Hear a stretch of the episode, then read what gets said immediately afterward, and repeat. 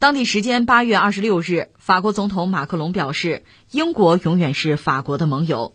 此前一天，英国首相候选人特拉斯在参加竞选活动时表示，对于马克龙是朋友还是敌人的问题暂无定论。据媒体八月二十六号报道，在访问阿尔及利亚期间，马克龙表示，无论英国的领导人是谁，英国都是一个对法国友好的国家。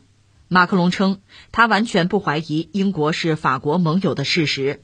如果法国和英国不能表明两国到底是朋友还是敌人，那么我们将面临严重的问题。八月二十五日，特拉斯在参加竞选活动时被问及了马克龙是朋友还是敌人的问题。特拉斯称，这个问题尚无定论。他说，如果我成为首相，我将根据行动而不是语言来判断马克龙是敌还是友。这个新闻把我给看乐了，为什么呢？我一下子联想到了一件事情，就发生在我家里的一个事情。呃，有一度呢，我对智能音箱比较有兴趣，有朋友送的，有自己买的，好几个哈。开会哈，家里边小孩二代怎么玩音箱？我告诉你啊，呃，两个最著名的，一个是叫小雅，一个叫小爱。这小孩子就问那个小雅说：“小雅，小雅，你知道小爱音箱吗？”然后翻回来再问那个小爱啊，小爱，小爱，你认识小雅音箱吗？你知道他们俩怎么回答吗？一个回答说说我不认识。我们只认真的发展自己，就这意思啊。另一个回答说什么呢？说啊，知道，我们都是为主人服务的。俩音箱哈、啊，当然你知道这个音箱所谓的 A I 啊，人工智能都是人教的嘛，对吧？但是格局不一样，胸怀不一样，眼界不一样，答案就不一样。那你知道我下面要说什么？你看英国这个现在特拉斯风头正劲，对吧？呃，就目前大家的观察，他很可能在九月初就会成为英国保守党的党魁，那么也就成为英国的首相，就是那个小女子哈。但是也有调查采访显示，就是英国的这一众盟友之中哈，就是就各国吧，对他好像不是特别接纳，对特拉斯啊。嗯，本身他做外交层面的工作，外交大臣嘛，那这么一个人居然不被自己诸多的盟友接纳，这事儿做的也挺绝，是吧？所以你看这次呢，谈到法国的总统马克龙，那他的话说什么呢？说这个人反正是敌是友，现在还说不清啊，有待观察，嗯，走着瞧，表达这么一个态度。呃，那马克龙的回应其实就很有意思，大约就是说，英国是我们的盟友，这个别管谁当政啊，都不变。所以你看刚才我讲的两个智能音箱的这个态度和这两位政治人物的态度是不是有的类比啊？一个呢就显得比较狭窄比较狭隘，另一个呢至少它表现出来的是心胸开阔的，对吧？这个是不是高下立判？反正我个人是这种感觉啊，就说不大会说话这特拉斯哈、啊，呃，这是一个我直接的感受。那第二个呢，说到英法的关系啊，如果我们理一下历史的话，其实是非常纠结的。你说他们是盟友吗？是，屡次大事的时候人家都是站在一起的。但你说他们真是好兄弟啊，亲如手足，彼此两肋插刀吗？完全不是啊，完全不是啊。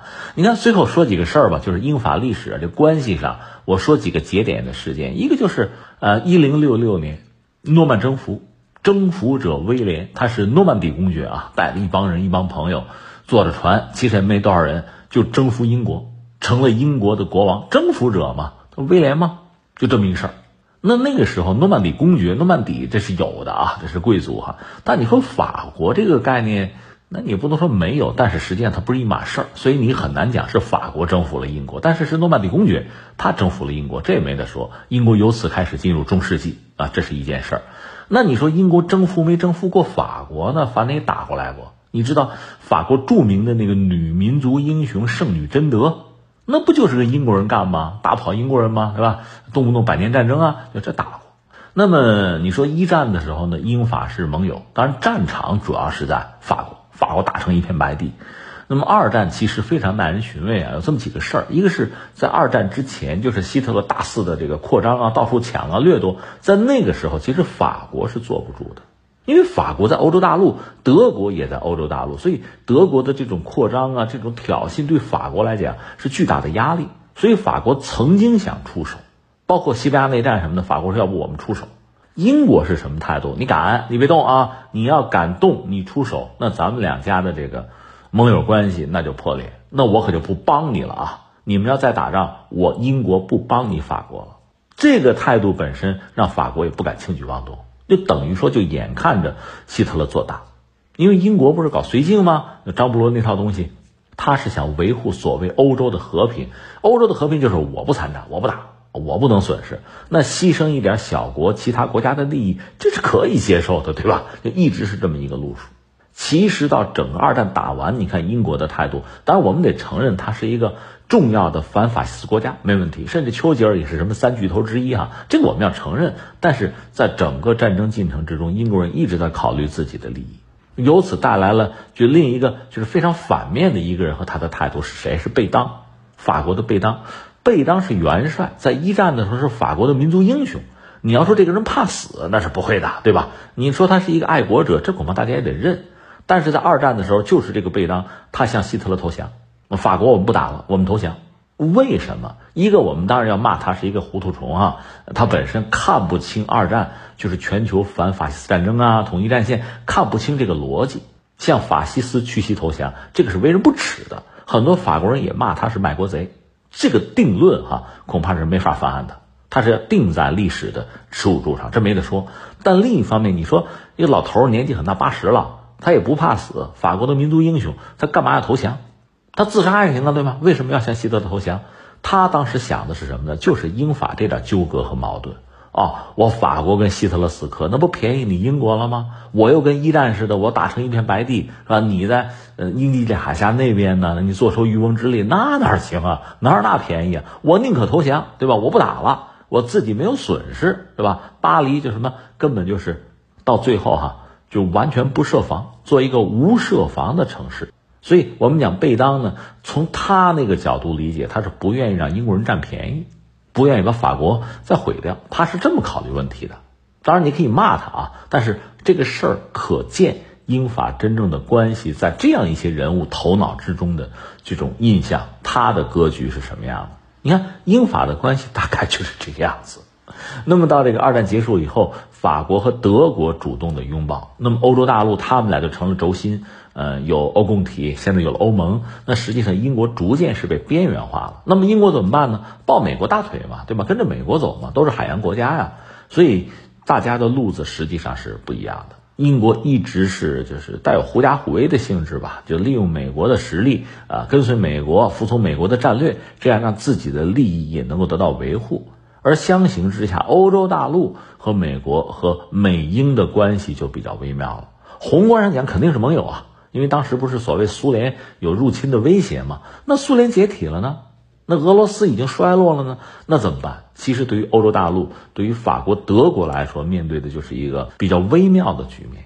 他们心眼是比较活泛的。我们曾经讲过，如果欧洲大陆和俄罗斯在能源上能合作，在经济上、经贸上把能源合作作为一个基础，形成一个一体化，那真会成为一极的，又有市场，又是发达的经济体，它又有能源，还有核弹，对吧？那怕什么呀？这个当然是美国，甚至包括英国不能接受的。作为海洋秩序，绝不能在欧亚大陆上出现这样一个强权，这样一个强敌啊，一定要给它拆掉嘛。所以现在我们看到，实际上已经拆掉了。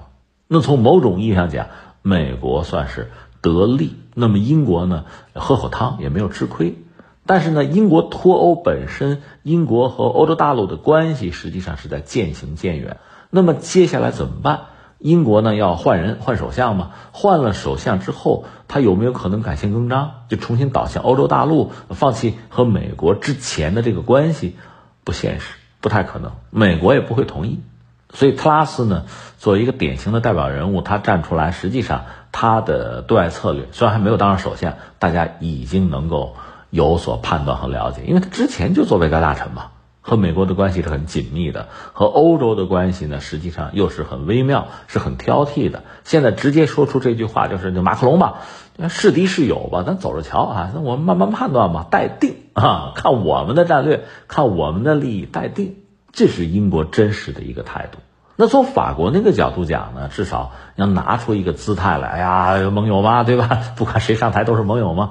嗯，这个他也没什么不对，因为从法国来讲，毕竟是欧洲大陆的大国，欧盟里边的核心成员，他至少表面上要表这个态，要维持和英国一个基本稳定的关系。因为英国背后又是美国嘛，这个关系维持住是必要的，所以他不可能恶语相加。这是我们对这事儿的一个判断。最后我还要说一个感慨是什么呢？就特拉斯呢是在英国讲这句话，就是法国总统马克龙啊，是敌是友待定啊，没准儿呢，对吧？这个话居然得到了什么呢？得到了英国这帮政客的欢呼、鼓掌，这个就有意思了。按说哈，你看英国，我们说就说从诺曼征服一零六六年算起，那也是千年帝国，对吧？这么一个老牌的玩家。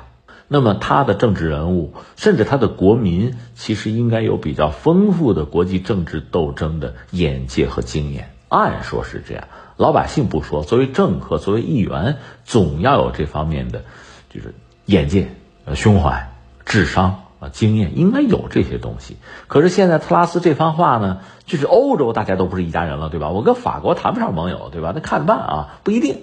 就是强调这种英国的独立性。强调这种所谓面对欧洲的自主啊，强调这种就是我牛啊啊，我自己来，对吧？不受整个欧洲大陆的羁绊了。他表达这么一个态度，居然还有这么多人叫好，这就有意思了。就刚才我说的，一个大国，一个上升期或者说稳定着的大国，有地位的大国，他的国民，特别是他的政治人物，他的政客们，应该是有足够的眼光和胸怀。有足够的谋略和有能力的表达，应该是这个样子。